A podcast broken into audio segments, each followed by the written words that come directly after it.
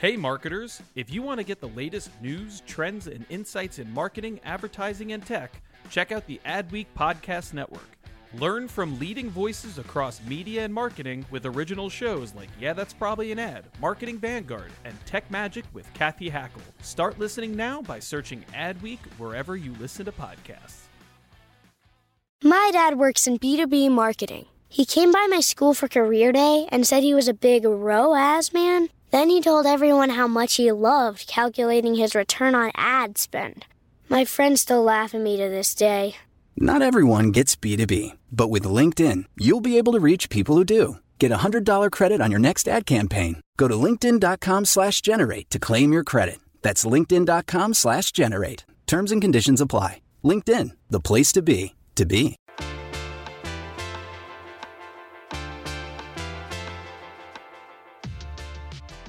You're listening to Yeah, That's Probably an Ad. This is the Adweek podcast where we talk about advertising, marketing, media, pop culture, technology, because in the end, just about everything is an ad. And today we've got a really exciting uh, topic. We're going to be going over our 10 favorite ads of 2016, what made them great. I'm David Griner. I'm an editor with adweek.com. And with me, as always, is Tim Nudd, our creative editor, who assembled our list of the 10 best ads of the year. Tim, how are you today? Great. Thanks for having me. Absolutely. And frequent uh, podcast appearance, Kristina Monllos. How are you today? Just uh, snazzy. All right, great. Kristina is a staff writer covering brands and marketing and also a producer on the podcast. And joining us again is Alfred Maskeroni, our director of video here at Adweek. Alfred, good to have you back. Thanks, David. How you doing? It's it's going going really well. I'm Fantastic. gearing up for the end of the year. And one of my favorite parts is our recap of the best ads of the year. Last week, we talked about our favorite agencies of the year uh, in terms of their performance and their creative. This year, we're going to dig down deep into the work. Uh, we're also going to look at the newly announced Golden Globe dom- nominations, uh, especially uh, on the TV front. And uh, we're going to talk about Time's polarizing pick for Person of the Year. But first, let's hear the news. It's a big year for new shows at the Golden Globes. In terms of TV, uh, four of the five best drama nominations, one of the real kind of uh, most coveted uh, categories at the Golden Globes, four of the five went to new shows. Uh, those were Netflix's The Crown and Stranger Things, NBC's This Is Us, and HBO's Westworld. Uh, the only kind of existing show uh, that was past its first season that got uh, a nomination in this category was Game of Thrones that's pretty good company uh, for these other newcomers to be in. Uh, Tim, I wanted to talk a little bit about which of these shows you've watched. I know you and I have both been pretty addicted to Westworld. Uh, I think we've all watched Stranger Things. Have you checked out This Is Us or The Crown? You know, I watched the the pilot episode of This Is Us, which was pretty interesting. It had uh, famously has this kind of twist at the end where the characters that you meet uh, end up having they're related in a way that you you know you're not really privy to throughout that whole first episode. So I did watch that. Unfortunately, I haven't uh, had a chance to make it past that first episode, but hopefully at some point. Um, I didn't. I didn't watch. I actually only watched the first two episodes of Stranger Things as well, so I'm kind of out of the loop on a lot of these shows. But um, I did watch the entire Westworld uh, series, which um, was pretty pretty amazing show. I thought just amazing production values, and the storyline was was pretty bizarre and twisted and hard to follow at times. But um, the reveals towards the end of the season made it made it pretty worthwhile. I thought. Kristina, have you checked out any of these? Um, I've seen most of Westworld. Kind of gave up on it. Uh, I watched all of Stranger Things. Uh, one episode, no, two of This Is Us. I haven't seen The Crown, um, and I've never seen Game of Thrones. Oh. But I, I don't know. The Golden Globes are always kind of funny. Um, so I mean, all of these categories end up being kind of funny, where it feels like you know, when there's a new show, it's like the darling, and people are talking about it online, and then you'll end up seeing that it's nominated. It, it I don't know, every once in a while, it just kind of feels like they are going with whatever is get going to get them the most traction. Yeah, I could I could see that. Yeah, it seems like the buzziness factor affects the Hollywood Foreign Press quite a bit. I mean, Stranger Things was was probably the most talked about show of the summer, and then Westworld the most talked about show of the fall. I wouldn't, I would, I- you know, it wasn't surprising to me that either of those really made it in just based on the the hype around them. Yeah, is there a, a best props category? I'm like on my phone trying to trying to search what all the, the winning you know the, the categories are for the Golden Globes, but I would give Stranger Things all of those awards. Best prop styling is that a thing? It probably is on like the you know they have the award show before the awards. That's probably going to win on that day. Yeah, the, techni- the, The technical, technical Golden awards. Globe yep, for for prop selection and thrift Uh-huh. store shopping. exactly.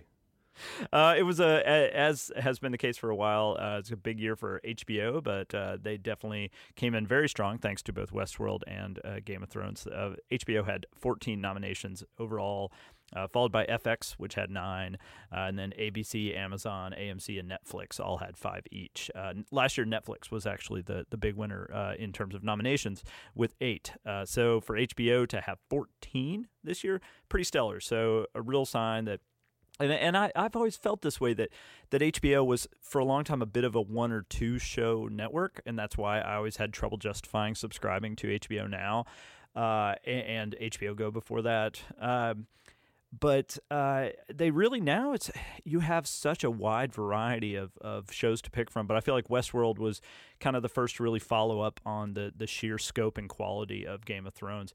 Uh, Kristina, why did you give up on it without uh, giving away any spoilers? I guess.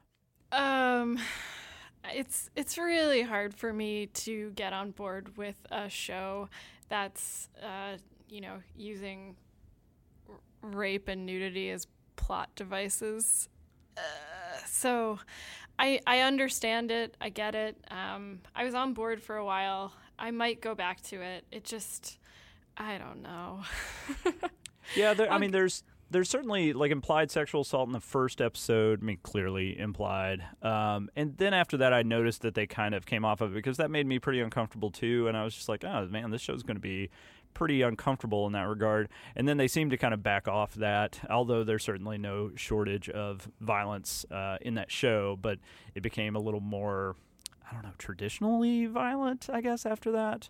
Uh, but I, I can certainly see why people, you know, everyone I recommend it to, I'm like, well, it is not without its um, its uh, divisiveness. Uh, but uh, but I think most of that ends up being kind of the either you get on board with the complexity and circuitousness of the plot or, or not. And a lot of people just kind of gave up trying to follow all those threads that the show was was tangling up. I will say if we're going to talk about HBO, we have to talk about um, Issa Rae getting nominated for Insecure. I don't know if either of you have checked out that show, but um, you know that's a new comedy from HBO, and she for a long time had Awkward Black Girl. It was like. Um, you know, her web series that HBO finally worked with her and Larry Wilmore to make into a show. It's hilarious and wonderful and the fact that you know this show created by a black woman starring this black woman about these young black creative types in los angeles is getting um, at least a little love from the hollywood foreign press is really great Yeah, and on a similar note, I, I would point out that Atlanta has done very well. Uh, Donald Glover's uh, FX comedy series, and so you know it, it's that's been another example of while while maybe a bit more traditional, maybe a little safer uh, than than uh, you know some of the other ones. It's it was still good to see that getting getting its due, especially on on this stage. All right, let's talk about Times Person of the Year. No real surprise to me, but it was Donald Trump. Uh, I remember last year he complained uh, vocally that it wasn't him in uh, 2015. Uh, this caused the kind of usual, uh, I, I guess, and predictable uh, outcry back and forth of uh, you know, people who say, "Oh, how can you name someone that I dislike so much to be Person of the Year?" And then you get the pushback of, "Oh, they also included Hitler and Stalin and Putin." Uh, so this is something where every year that they pick a divisive figure, Time has to kind of uh, justify that that is not an endorsement of that person and all that they do, but more just a recognition that they are. Uh, you know the the person who kind of most defined 2016 and in that sense uh, while i'm not a, a big personal fan of donald trump i think it was an accurate pick and kind of the obvious one that they had to go with because choosing almost anyone else would have required a, a pretty you know some, some triple backflips of logic. Uh, kristina what was your thought on, on, on them picking trump? Did you see that coming or do you think they should have gone with someone else I think it was really predictable, and that if they had gone with anyone else, it wouldn't have made sense. I also really wish that they, instead of the weird cover picture that people see as I don't know subversive, but it kind of isn't. I I wish they had just like used that GIF of him where it's the it's from the photo shoot that he did with them like a year ago, and it's the eagle that's just attacking him. like I feel like that as like a GIF cover image for Times Person of the Year would have been very accurate for 2016. Yeah, so, so you mentioned the cover and the debate around that, uh, or not so much debate as to, I think maybe o- uh, over interpretation of it. A lot of people finding everything from references to Napoleon and Hitler and all these other things. In the end, I, I personally just I, I, always doubt when you have to dig that deep into the nuance, but uh, certainly a striking cover. And there's there's something about his posture of kind of having his back to the camera and turning to face it in this mildly sinister way, but one that he probably sees as empowering. Uh, but then, of course, he came out with something to complain about anyway and said that it should be Man of the Year, which was a really uh, just bizarre bone to pick uh, and one that just doesn't do anything to uh, settle any uh, complaints or, or, valid criticisms that he doesn't have the most uh, kind of sexually balanced, gender balanced approach to anything. Um, but uh, as also seems to show that he uh, can't be happy with anything. They give him the cover and he says, "Oh, you should rename it back to Man of the Year," which is that you know odd choice. Uh, Tim, what did you think of that pick? Well, you know what was funny to me is that it really just shows the the pretzel like contortions that the media is in right now because uh, this is a magazine that twice this year put uh, an illustration of Trump on the cover. The first one said meltdown and it showed his face kind of melting when he first, you know, when he first put his foot in his mouth earlier in the year. I mean, I can't even remember which time that was. And then uh, after the uh, Access Hollywood tape came out, Time did did the, basically the same cover again, and and uh, it said total meltdown, and it had the same sort of dripping uh, you know, Trump face, almost like a, a Dali painting, like falling off, you know, the, the falling off the page. So to have, you know, to have somebody that was the, you know, the depicted so viciously um, earlier in the year, then later become the person of the year. I mean, it's just it's disorienting in the way that the, the entire year has been disorienting. Um, so yeah, I mean, I, I, am not surprised either. Um, and you know anyone who I can't even think of anyone who would be remotely uh, appropriate aside from Trump. You know, and, and, it is sort of weird. You know, every time they they pick someone who you know had such a negative or, or controversial influence on the culture as their person of the year, I mean, it does come across to some degree as an endorsement, um, which is why so many people are confused by it. Um, but no, I wasn't surprised at all. At least the le- the letter M, you know, makes makes the devil horns on everybody that it puts on its cover. So we have that going for us. Yeah, that's a good point. I, I, saw that commentary and I'm just like, yep, yep, him and everyone else whose head has been vaguely close to the top of Time magazine. Do a search. Do a search on Google for for Time devil horns, and it's just a an infinite scroll of people with devil horns. So also, it, like since 2006, the Time Person of the Year thing has been just such an annoying joke because you know 2006 is when they made you. You are the person of the year. So every stupid Twitter bio, bio, that you come across where someone's like, "I was Times Person of the Year in 2006." You're so witty. We all, you know, we're clapping for you. I disagree. I think that's a really funny Twitter bio. I applaud anyone who puts that in. Um, Amazon had some fun with this. They ran a special insert in time with their own Man of the Year, uh, the Man in the High Castle, uh, and uh, which I, I enjoyed season one. That is a show where um, without without spoiling anything, you know, obviously it takes place in an alternate reality uh, where where Germany won the war, the Axis won the war, uh, but it ended in a really uncomfortable place uh, and takes place. You know, just the whole show is kind of a, an uncomfortable place for people who have concerns about uh, the potential for Trump to become a more totalitarian uh, form of government and to usher in this new era of white nationalism. Uh, so it was all you know an uncomfortable pairing to begin with, but uh, they their insert really kind of highlighted. And, and, I can't tell. I mean, Tim, do you feel that that show is more relevant now, or, or almost uncomfortably, uh, kind of coincidentally relevant?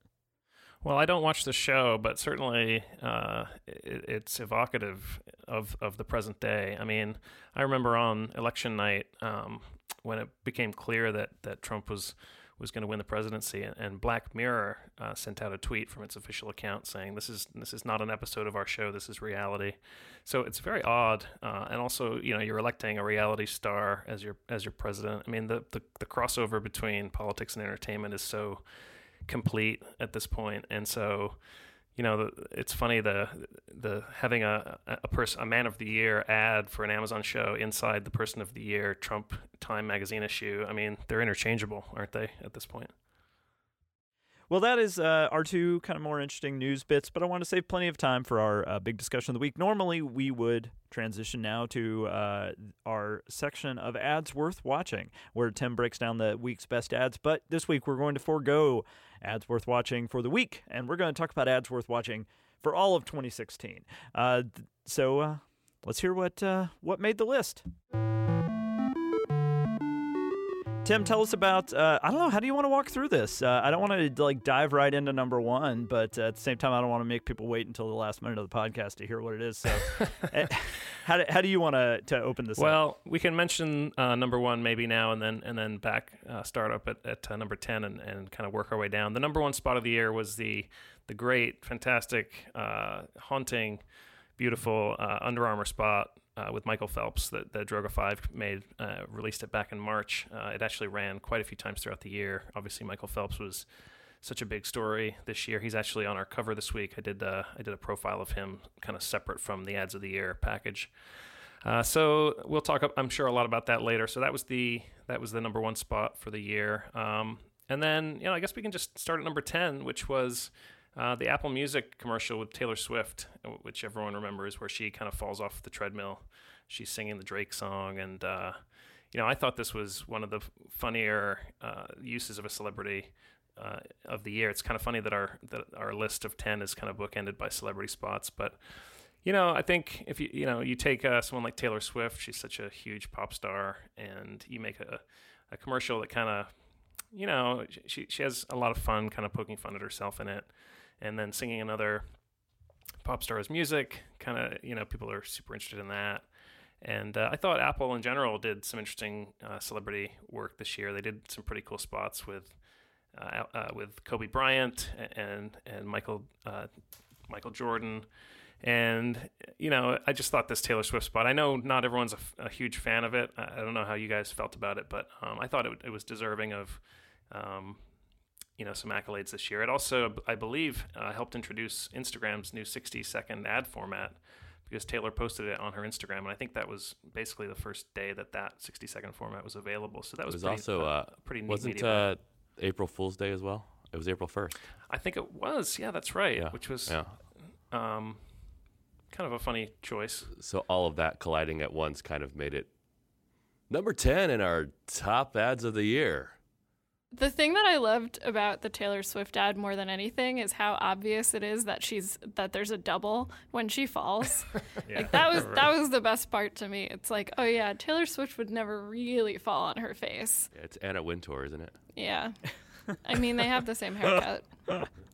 It's also uh, interesting, you know, the we'll talk about this a bit later with Phelps too, which is that um, Taylor's got 94 million Instagram followers. So when you put a spot like that on her Instagram, which is where it broke originally, um, you know, you have you have the celebrity kind of activating on behalf of the brand instead of vice versa, which is a pretty unique and new phenomenon.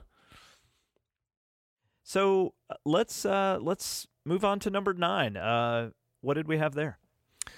So number nine is Old Spice, uh, the Wieden and Kennedy uh, work for Old Spice, in particular the rocket car spot, and you know, we've obviously go, going all the way back to, uh, you know, the uh, Man Your Man Could Smell Like from 2010. I mean, it, Old Spice has been on quite a roll. I think a lot of people thought that um, the, the, campaign had, had kind of used up a lot of its energy and wasn't really going anywhere the last few years. So at the very beginning of 2016, to, to, to sort of discover this new character who, you know, is sort of a an idiotic, uh, manly man who you know, in this particular spot, he builds a rocket car, and there's a voiceover which we can listen to uh, in a moment about kind of pushing himself to the limits, and it's this sort of masculine advertising um, parody. So let's listen to a, a brief clip of this spot. Should I have taken even a basic ground level engineering course of some type? Yes, yes, I should have. But the most valuable lesson I have ever learned is that if you fill your brain with knowledge, then there won't be any room for dreams. And my dream is to take the wheel and drive.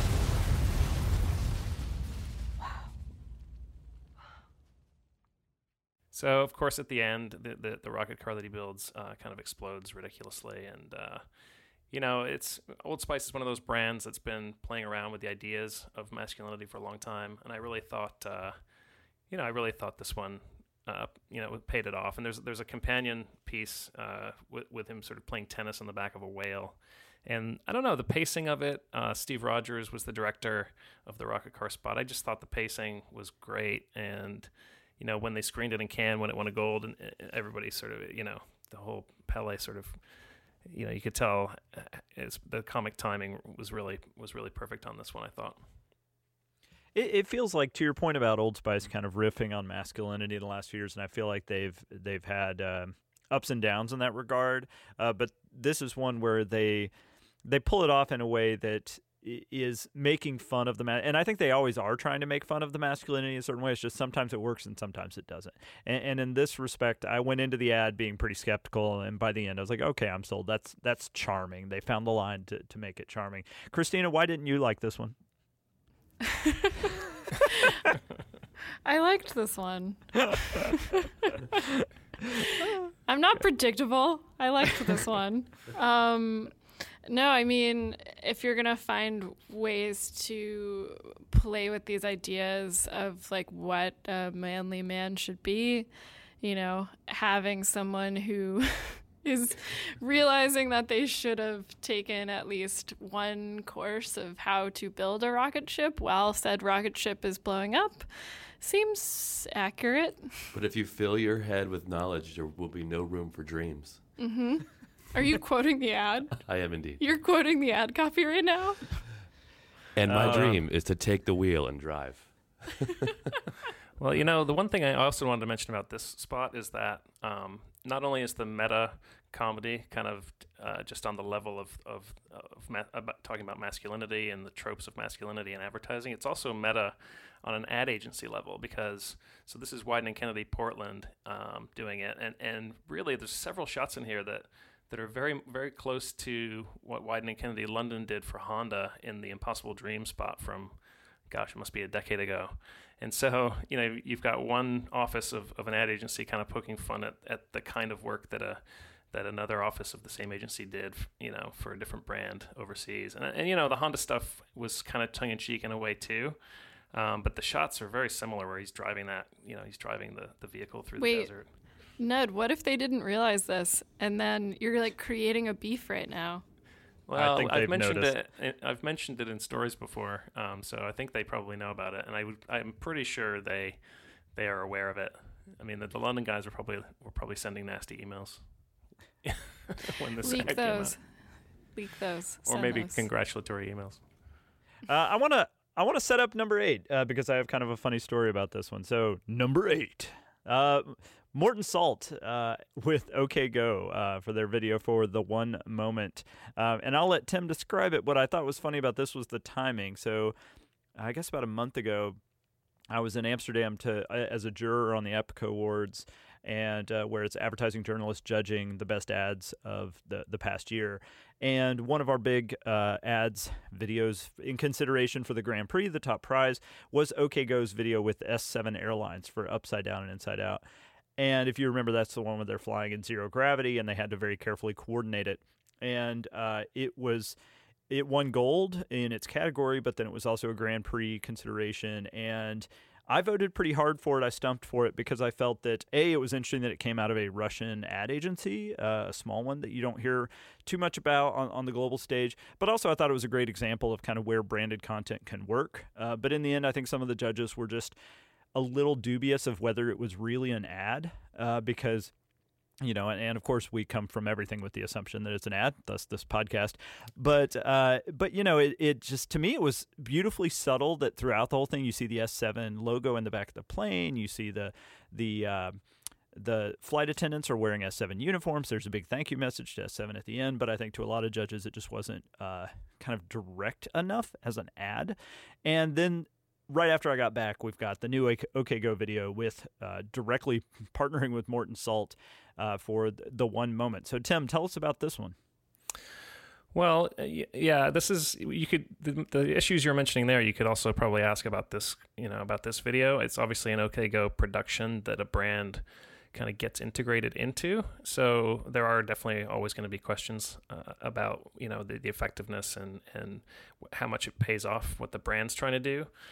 Um, but anyway, this this spot is basically the band filmed uh, 4.2 seconds of stuff exploding, and stuff like paint buckets and water balloons, and then there's even uh, a collection of guitars hanging from the ceiling that explodes towards the end.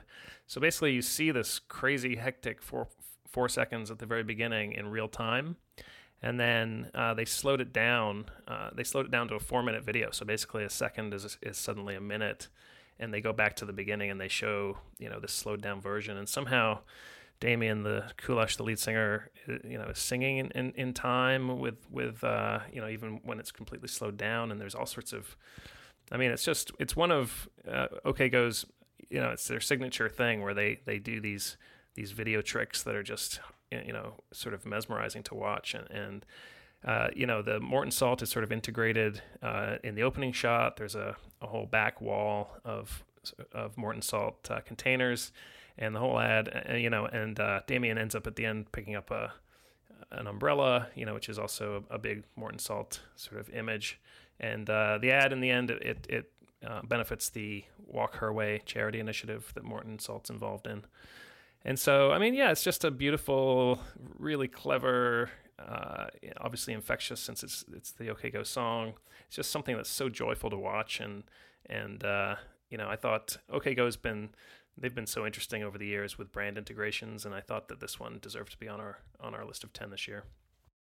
All right, let's uh, let's move on with more branded content in at number seven. Uh, Tim, tell us about number seven. So this is uh, Kenzo, the I believe it's a perfume brand right? Or at least they make perfume, and I think this is this is pushing the perfume. It's uh, it's a an ad directed, or really more of a short film directed by Spike Jonze, and it was called My Mutant Brain, and uh, it was a, a four minute spot with uh, Margaret Qualley, the actress and dancer, uh, daughter of Andie MacDowell, also, um, and she is at some kind of black tie event and sort of starts twitching and is clearly uncomfortable and ends up leaving the room and sort of wanders around the it looks like a concert hall almost, uh, or some kind of you know big auditorium space. And she she starts to sort of spasm and and uh, does the, all these crazy dance moves, and it gets really surreal towards the end where she starts shooting laser beams out of her eyes. And uh, Spike Jonze directed it. He he he did something similar uh, a decade ago. Um, uh, with Christopher Walken in the in the Weapon of Choice video for Fatboy Slim, which a lot of people obviously referenced when this came out. But um, I thought it was different enough and and you know pretty wonderful to watch. I thought Margaret Qualley did an amazing job in this sort of bizarre role. And uh, you know, it's just one of those four-minute videos that you could watch uh, over and over. Um, the agency framework worked on it along with the artistic directors over at Kenzo, and I thought it was a big, you know, it was it was nice to see Spike back in the ad game. He's done so many ads over the years, of course, and yeah, I thought this one was really pretty infectious. This one, by the way, did end up winning the Grand Prix at Epica this year. Um, so it really came down to that OK Go uh, spot that I mentioned earlier and Kenzo. And I think in the end, uh, Kenzo, it's it's I'm certainly on board with that decision. Uh, it's a uh, just a tremendously beautiful ad to watch and really compelling and tremendously entertaining. I think everyone just kind of uh, walks away from it just feeling like they got uh, as much out of an ad as you could possibly hope to get uh, in terms of the entertainment value. I want to smell uh, like like whatever she smells like because you know it'll make me twitch. Yeah. Great. It's, incidentally, this is the, it's the exact dance I do what after hours here at the office when nobody's here, I kind of do the exact same thing. It's really odd with the, you know, cleaning personnel and everything too. But I mean, it works for me. with laser beams included. Uh huh. Nice. That's what keeps happening to our lobby statuettes. That's right. Uh, number six was, I, th- I believe, our pick for best Super Bowl ad uh, earlier this year. Uh, tell us about this one, Tim. Sure. So this is a spot called Portraits uh, that Iris New York made for Jeep, and maybe we, before we chat about it, we can just listen to a brief clip of it um, right up front. I've kept the company of kings and queens, but I'm no royalty or saint. I've traveled, trekked, wandered, and roamed, only to find myself right where I belong. So as you can hear, the the voiceover was really sort of um, poetic and pared down, and kind of you know it's it's kind of about uh, Jeep drivers, and it's it was made for the 75th anniversary, so there's this sort of real um, looking back vibe to the whole spot, and but visually uh, it was it was pretty amazing too. What's what's cool about it is it was actually a vertical video, so you've you know we've talked about this on the podcast before, I believe, where um, uh, it's this you know you, you, got 112 million people watching on horizontal screens watching the Super Bowl, and suddenly this vertical ad comes on, and that's you know sort of immediately um, kind of makes you pay attention just visually, and you know the black bars on either side kind of frame these these portraits pretty interestingly, and then. Uh, it, it, ended up working obviously really amazingly in mobile too because you, you boot up this ad in mobile and it's it fills up your whole screen and um, you know, instead of being just kind of a bar across the middle, which the 16 by 9s end up looking like uh, in mobile if you don't flip your phone.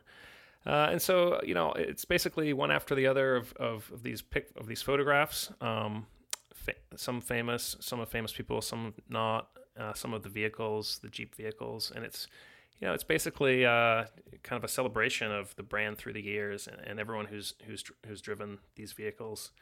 And I just thought it was, you know, in a in a Super Bowl, you know, the Super Bowl is always such so crazy and loud and noisy. Um, you know, I think Iris really made a, a beautiful statement here with, you know, it was a tribute to its drivers and tribute to its vehicles. And I thought, you know, just craft wise, it was just beautifully done uh, from the voiceover to the to the visuals. And I think it beat every other spot in, in the Super Bowl this year. You know, there's been a few examples of this in recent years where the quieter stuff kind of breaks through. Uh, on the Super Bowl. You know, thinking of like the Ram Farmer commercial that that the Richards Group did a few years back, stuff like that. You know, if it's done well, I mean, I uh, you know a lot of times. David, you and I talk, have talked about this recently. Like the poetic, kind of earnest voiceovers don't always work. They kind of sometimes can backfire. But I thought this one was really well written, and uh, as far as the, the visuals and the, and the risk of going vertical, I thought um, it all combined into a really nice package. Yeah, definitely one of the most uh, kind of striking ads in a year that was pretty low on striking uh, at Super Bowl. I guess that's been uh, the, been most years.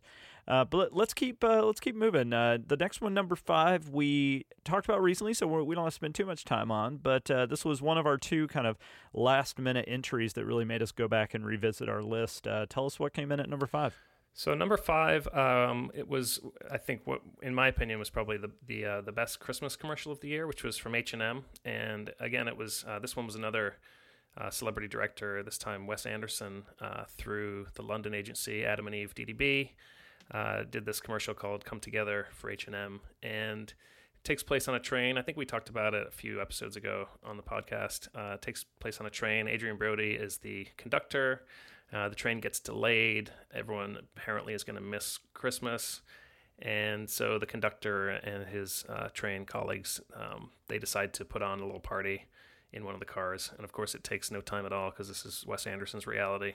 And uh, there's a, a, kid traveling alone, a small boy uh, who's an unaccompanied minor on the train, and he is the last one to enter the the Christmas cabin at the very end of the ad and it's you know it's just one of those i don't know i know it's kind of cheating to just hire a celebrity director who's who's known for his own style and just you know put your stuff on put your brand on it but i thought this was pretty irresistible and and the h&m fashions are actually uh, worn the, the, holiday collection is uh, all the clothing in the ad is the h&m holiday collection so the brand is pretty uh, well woven into the ad and you know, I mean, I'm I'm a Wes Anderson fan anyway, so I was probably predisposed to like this ad. But I thought it was, um, you know, a, a, beautiful ad for the season. And, and, obviously, there was dozens of, of Christmas commercials. I think the the John Lewis uh, Buster the Boxer commercial has been the most shared Christmas ad of the year by far. In fact, I think it's been shared more than any other Christmas commercial ever, including Monty the Penguin from a couple years ago. That's um, that campaign is also through Adam and Eve DDB, which is sort of the default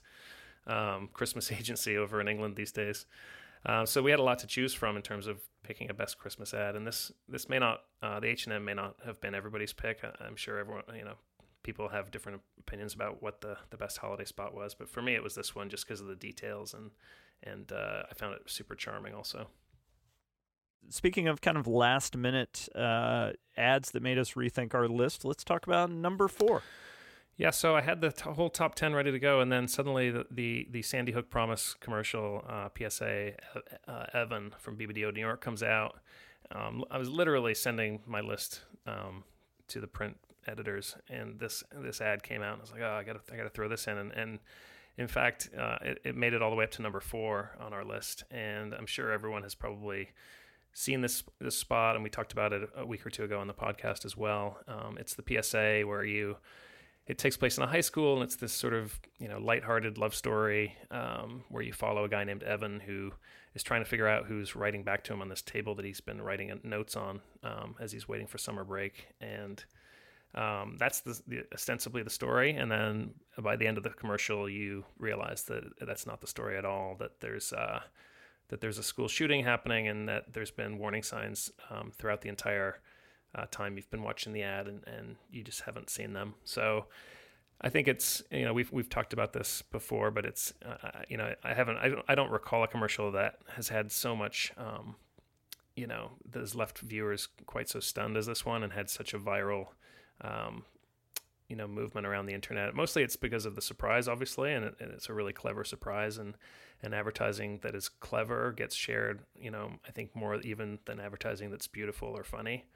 Um, and so, yeah, we had to include this one. Uh, the director was Henry Alex Rubin, um, who made the documentary Murderball a few years ago. So, again, a great director, really skillfully made uh, spot and fully deserving. Uh, it could have even been higher on this list, maybe. Alfred, what do you think of this one? Uh, I was fooled, and I and I enjoyed being fooled. Like it very it, it felt. Uh, we're talking about celebrity directors. I mean, I it, it, reminded me of The Sixth Sense. It reminded me of like. Uh, I'm trying to think of the right way to say this, but it reminded me of Shyamalan? I yeah I I see dead people. Um, but uh, yeah, like I, it was one of those things where I was watching the video and I, I even caught the um, you know, the the kid reading the gun magazine in the very beginning, and then I just you know they they they filmed it in such a way where you're just manipulated into watching the the narrative unfold in front of you with the audio and you know with the with the story happening. And I watched it again and I'm like holy crap that's that's uh, pretty brilliant. Anyway. It, yeah, it, to me the, this this the opposite of the um, the the uh, nation nationwide right Tim? The dead kid ad from Super right. Bowl 2 years ago. Um, you know, this is the opposite in the sense of that one was one trying to go for a dramatic twist, and everyone just kind of was like, ugh. And then, you know, this one, you get the twist, and you're just like, oh, oh, yeah. oh. And then they, they, I guess my only complaint, and it's a very mild one, and it was, they did the right thing, but I, I wish they had not shown you all the hidden signs, and I wish they had made you go back and find them uh, just because as soon as that message came up, I was like, "Oh, cool! I can't wait to go back." Oh, oh, never mind. They're just showing me all the hidden signs, which yeah, I, I, I bet there was mean. some debate internally about whether uh, you know how blatant to get. But in the end, I think asking people to go back and frame by frame a, a video is probably a little little big of an ask. Well, and they also, when they did replay the scenes, they did dramatic lighting to kind of highlight the kid, which I thought was a little overboard too. Um, but at the same time, I mean, when when you know something has the potential to go to, to reach so many people, you know, the the the, the te- it's probably tempting to to kind of telegraph it once you once you're past the reveal, which I, I think that made sense to me. But wonderful spot. Um, I guess we can move on to number three which is uh, you know Nike always you know always does such fantastic advertising, and they did some interesting, really interesting work uh, around the Olympics this year out of uh, its out of the U.S. offices of Wieden and Kennedy. But actually, this was a the, the spot we chose for the number three on this list um, was the India Nike India commercial called Dada Ding, and it's it was made by Wieden Kennedy Delhi, and it was actually um, the Delhi office's first ever work for Nike. And I find that amazing because this spot is so it's got Nike DNA like just down to its core, and it and it's um, so beautifully made. You know, it's really about girls in India who you know they're told that you know not to play sports that it's a waste of time that they should focus on their schooling or also on on getting married eventually so you know in this cultural landscape where you know girls really are, not encouraged to value sport um, what a commercial to come in and and I, I, think it was a three minute spot to come in and really show them um, you know the unifying power and, and, the empowerment of sports for for Indian women and it, it shows sort of a, a, an ultimate squad of, of Indian women athletes and a few other celebrities. And had a great song, and it was so beautifully shot. And, and Francois Rousselet was the director. And I mean, I thought it was one of the best Nike ads I've ever seen, like, period. Much, you know, not even this, just this year. I thought uh, the song was amazing. In fact, why don't we just listen to a little bit of the song, and then uh, you guys can tell me uh, what you thought of this spot, too. Let's go. Let's go.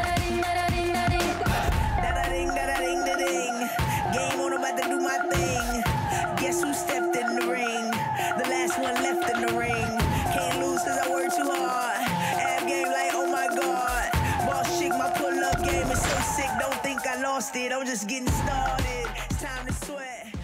Oh, I loved this one. Um, it was, I mean, the cinematography was incredible. As Tim was saying, the song was so perfect. And I, I think the casting must have been, I, I don't know, whoever did the casting did a great job because every woman and girl that was in there just seemed so excited and so happy and so into what they were doing.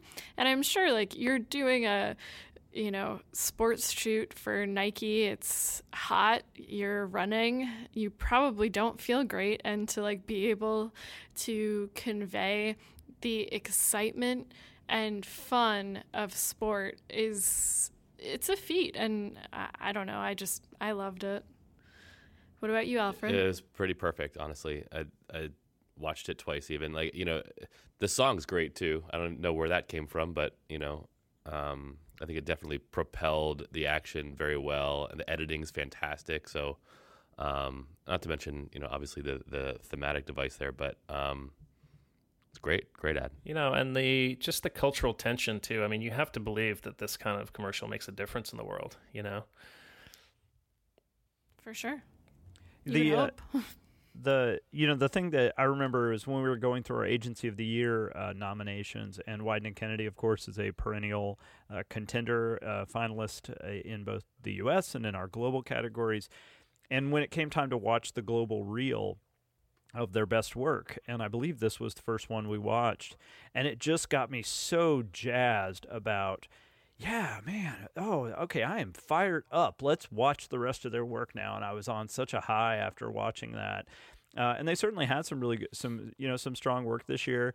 Uh, but you know to go from this to the Olympics ads that ran in the U.S. with the Oscar Isaac VO and and that were kind of a bit grating to listen to uh, after the first minute or so. I remember like some of our editors were literally like, "Can we please just skip to the rest of these because there's only so much of that voiceover you can take in the in the U.S. work, and then the all the KFC work, which of course, if you watch all those back to back, it's uh, kind of painful and tortuous. So you know, this was one where I think if you know, certainly Wieden is clearly capable of this. They have two spots in our top 10 this year. Uh, but man, just imagine if they were putting out work of this caliber, uh, you know, out of multiple offices uh, every year, uh, they, they would probably be winning agency of the year every single year. But uh, really a fantastic spot. Yeah. And, and you think, you know, I think the difference too, t- to some degree with a spot like this is, you know, in, in the U.S., you know, women's sports is now kind of a, it's celebrated and it's, and it's part of the f- cultural fabric. And so, you know the spots a lot of the spots have uh, in the us for nike these days have kind of a wry you know look about them. Like the whole uh, oscar isaac vo is kind of like a you know it's it's it's kind of a wink you know and and and this this stuff from from delhi i mean there's it's not a wink at all. It's just a full-on celebration. And and to see nike do that uh, it was really just really inspiring and, and, and cool for the brand. Well, number two uh, comes from our breakthrough agency of the year. This is the category where we uh, always like to feature an agency who, while maybe not new, has had a bunch of work that really exploded up to the next level. Uh, and certainly this year, that was uh, Venables Bell and Partners.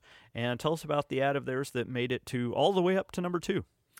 Yes, so number two spot is Audi, and the commercial is Duel, which um, I'm, I'm sure a lot of a lot of you guys would have been surprised to to to hear that something even vaguely politically related would have made it to number two. Um, but this spot did have a pretty interesting political backdrop. Uh, not explicitly, the, the ad is about. Um, it was shot by Ringan Ledwidge, the Rattling Stick director.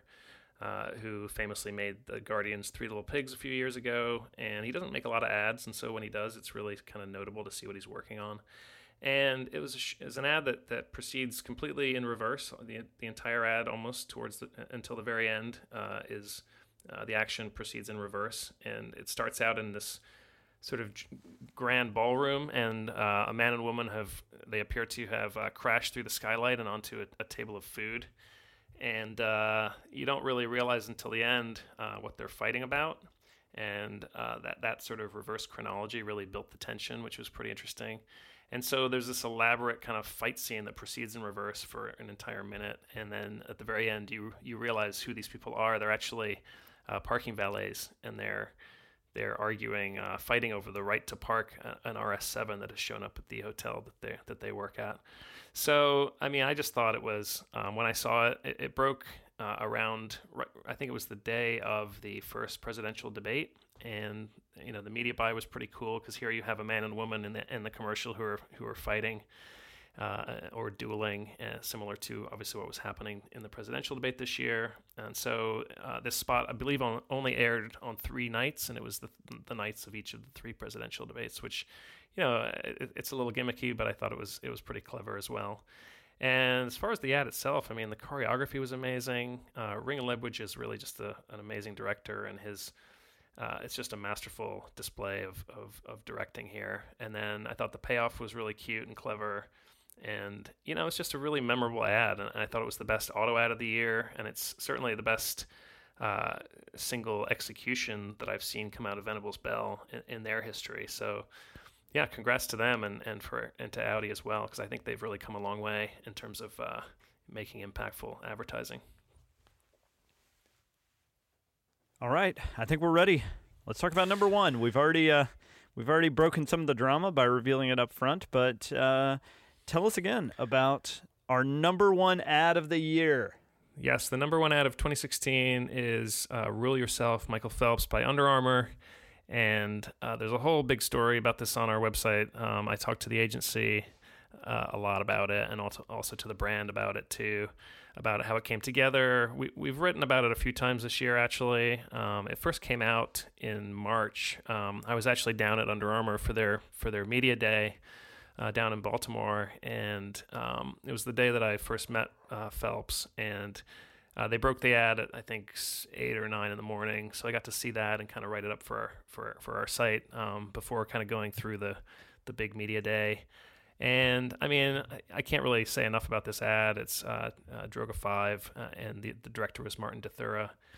And it's really about Michael Phelps and, and, what he does away from the spotlight and how he trains. And um, it's got the the Last Goodbye by the Kills as the soundtrack, um, which is which is a really beautiful song and really just thematically perfect um, for this story of a of a hero who's kind of got his having his last shot uh, at his final Olympics. And I mean, the, you know, the, there's a, a, backbone image in the ad of, of this illuminated swimming lane that, that Phelps is kind of swimming down. And uh, it's shown five or six times, and each time the camera's pulling back and pulling back and pulling back.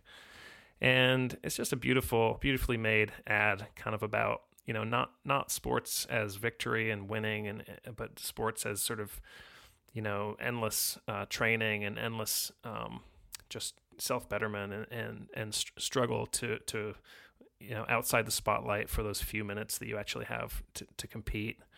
So thematically, it, it fit you know Phelps's story perfectly, and you know just in terms of craft, I think on uh, I think Droga did an incredible job. And you know I'm not a huge fan of sports advertising generally. I find so much of it so boring. Um, So it's really great to see something that's truly an, an artistic marvel, you know, uh, be put to use for, for a brand like Under Armour. So yeah, I mean, I guess maybe we could listen to a little bit of the song because um, I think it really the song is a really really big part of this ad as well. Yeah, let's uh, let's listen to a little bit of it, and then I'll I'll kind of talk on on that point. One of my favorite aspects of the story behind the ad. So let's let's hear the music.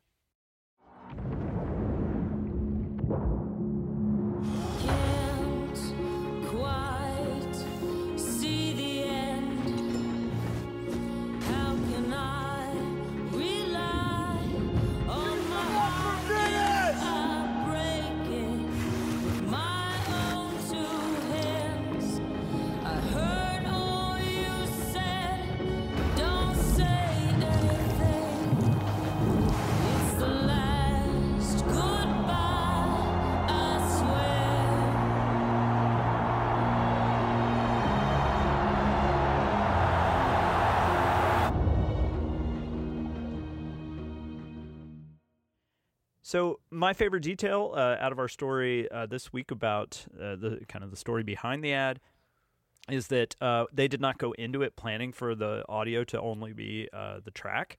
Uh, they had this. I'm sure very powerful voiceover in the in the vein of to Tim's point about most celebrity or athlete kind of spots of staring intensely and, and you hear the voiceover of them describing their struggles or whatever. And I think we're all just kind of really tired of that. And even though I'm sure Droga and Phelps could have done some interesting stuff there, I think they made a brilliant choice. Once they heard the track and saw how well it worked with it, they, they made the what was probably a very difficult decision for the copywriter and the creative director, but to not uh, include the, the voiceover. And I really think that's what tipped this over. It is haunting and uh, just so perfectly crafted. And I know it, won the Grand Prix in film craft, I believe, but it really should have won Grand Prix in, in film. Uh, in general, it, it goes well beyond the craftsmanship. The storytelling, the subtlety of it is is just p- pretty much perfect. Uh, Alfred, you're obviously a, a video guru. Uh, what are kind of some of your favorite aspects of this ad? I think the most striking thing that uh, sort of stands out to me uh, in general for this entire ad is, is the lighting, um, particularly in the one scene where he's just kind of like he uses they use the lane sort of as a sort of as a metaphor for his career and um, just sort of his journey. And then we see all these little uh, scenes spliced into uh, his workout um, his workout method. The only thing I can really relate to in that really is the uh, part where he gorges himself with a lot of food. Um, but beyond that, um, you know, and you know maybe to a lesser extent the cupping scenes, but um, I'm joking, of course, but uh, I do. I you know, it, it's really interesting to kind of see how somebody like Michael Phelps uh, is portrayed or portrays himself, you know, in this stage of his career, and maybe kind of sets the sets the tone for maybe what could be ahead for him as well. Um, but you know, that's also kind of Tim. You speak to that a lot in the. Um, you know, in the, in the behind the scenes write up of this as well, and sort of, you know, in your your uh, deep dive, as it were, into uh, his future and into, into, his second act, right? Yeah, I mean, you're right. The the, the ad really is about um, the lighting, metaphorically as well as you know, literally. It's it's really about shedding new light on the on the sky, and um, and and using a lot of darkness and shadows um, to do that. So you know, it, it's really an interesting way of kind of capturing where you know where he is where he was at the time in his career. And you know the media buy was interesting too. I mean the ad broke in march which is you know way way before rio which was in uh, august. You know most advertisers um, wait until there's sort of a there's a hundred day window which i think was in in may sometime early may which is like when p&g rolled out their big olympic campaign. And this was sort of six weeks before that. And so they kind of got you know they seeded the idea pretty early got a lot of attention then, and then you know they ran it later in in July and August, and uh, it's not explicitly Olympic themed. You know, there's no mention of the Olympics because uh, Under Armour is not an Olympic sponsor. Um, but clearly, it was about his his last shot. You know, um, and so lighting was a big deal. And uh, yeah, I mean, I spoke to to Michael a lot about it, and uh, you know, Under Armour showed him uh, Kevin Plank screened the ad for him. Uh, I think last Christmas at the UA headquarters, and Under Armour sort of smartly like you know filmed Michael watching the ad for the first time, uh, and his his now wife Nicole was with him, and and they both um, like legitimately started crying. So I mean, it was a you know I, I think he understood that he's gone through so much that people don't really understand about him. You know, you get there's the headlines, of course. There's like the bong photo, and there's the DUI, and there's there's the eight golds in Beijing, and there's these sort of things that you know about him, and, and you don't really think about what what it takes to be able to do what he's done, you know, in in the sport of swimming. And so I think this ad, you know, in a really really artful way, uh, and in a way that was you know, uh, not just beautiful, but also kind of ugly in, in some ways in, in terms of the, the pain and the, the loneliness uh, of what he has to go through to, to, to reach the highest level of sport. I think very few sports ads have have really illuminated that. And so um, for for an underdog brand like Under Armour to do that, to kind of put Phelps in this position. I mean, Phelps was not an underdog. He's not. He hasn't been an underdog since probably 2000 or maybe 2004. And so to, to kind of you know frame this as a redemption story after his you know somewhat underwhelming, at least for him, uh, performance in London four years ago, you know it, it's it's great. I mean, Under Armour excels at this kind of stuff. You know they they were probably happy when Steph Curry didn't win the NBA title last year because now they can portray him as a, as a challenger again. And same with Cam Newton, you know, when he lost in the Super Bowl last year. So um, to to craft an underdog story with Phelps, you know, ahead of the game, ahead of the Rio Games was kind of a genius idea, and to do it and to execute it in such an amazing way. I mean, hats off to them uh, and to Droga for this one. Kristina, uh, you haven't said much about this one. What, what's your take? Oh, um, I mean, I I thought it was beautiful. I think that Phelps is is one of those people where you know he's he's not actually the best actor.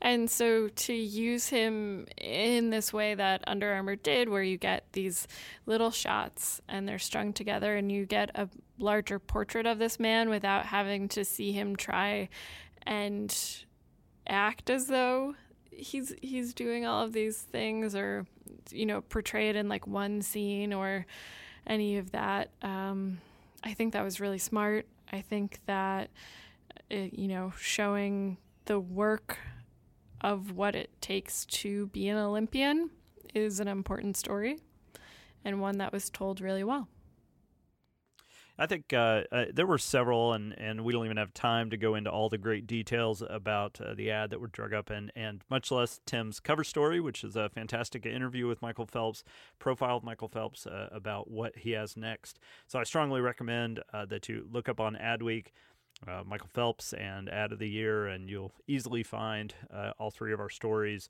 there. Tim did a just an absolutely fantastic job, so congrats to you on this uh, tremendous oh, thanks, package.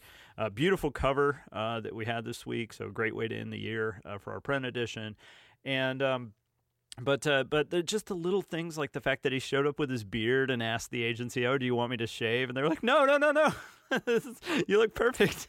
totally, yeah. He he looked the part of like it was like in Castaway, you know, and Hanks yeah. comes back with like the giant beard. Like and I then imagine, uh, I imagine Hanks doing laps of the pool when I see Michael Phelps in his beard. The uh, what was the um Oh, there was another. Oh, the the the shivering, the scene of him shivering outside of the pool was real. Uh, I just I love those elements because those are really the moments that and the aspects that make the ad. And this is a there's a lot to learn from this. This isn't just a, a fantastic piece of cinematography. It, it's uh, there's so much flexibility in how how the ad was made. Uh, so I, I, I, wish we had more time to talk about uh, your interview. We do have a podcast coming up next week where we are going to look ahead uh, to 2017, we're going to look back at the trends that drove creativity, uh, that drove media and technology this year. A lot of those stories are already up on our site on adweek.com, but we're going to be saving a whole other episode uh, to go through that. And I'm sure we will talk a little bit more about some of these ads and some of the stuff that falls outside of traditional advertising. But uh, we, we have a gallery of the best outdoor. Uh, and some of the most interesting creative trends that we saw this year. So, Definitely tune in next week for that. Uh, really want to thank our panel, Kristina, Alfred, Tim. Thank you so much for joining us. This was really fun discussion, and strongly encourage everyone to go check out our list of the 10 top ads of the year. Uh, our theme music is by Home. Uh, this week's episode was produced by Kristina Monllos and edited by Kevin Eck. Thank you, Kristina. Thank you, Kevin. And please uh, take a moment, if you have not, to leave a review for this podcast on iTunes, Google Play, Stitcher, wherever you get your podcast. Those reviews are really important to us, and most importantly, they help uh, new listeners discover our podcast. We've got some cool stuff coming up uh, next week. Like I said, we're going to be looking at our outlook for 2017 and a look back at the trends that drove the year. And you can drop us a line anytime you want at podcast at adweek.com. That's podcast at adweek.com. We love getting your messages and questions. So uh, reach out anytime. Thanks as always for listening, and we will talk to you next week.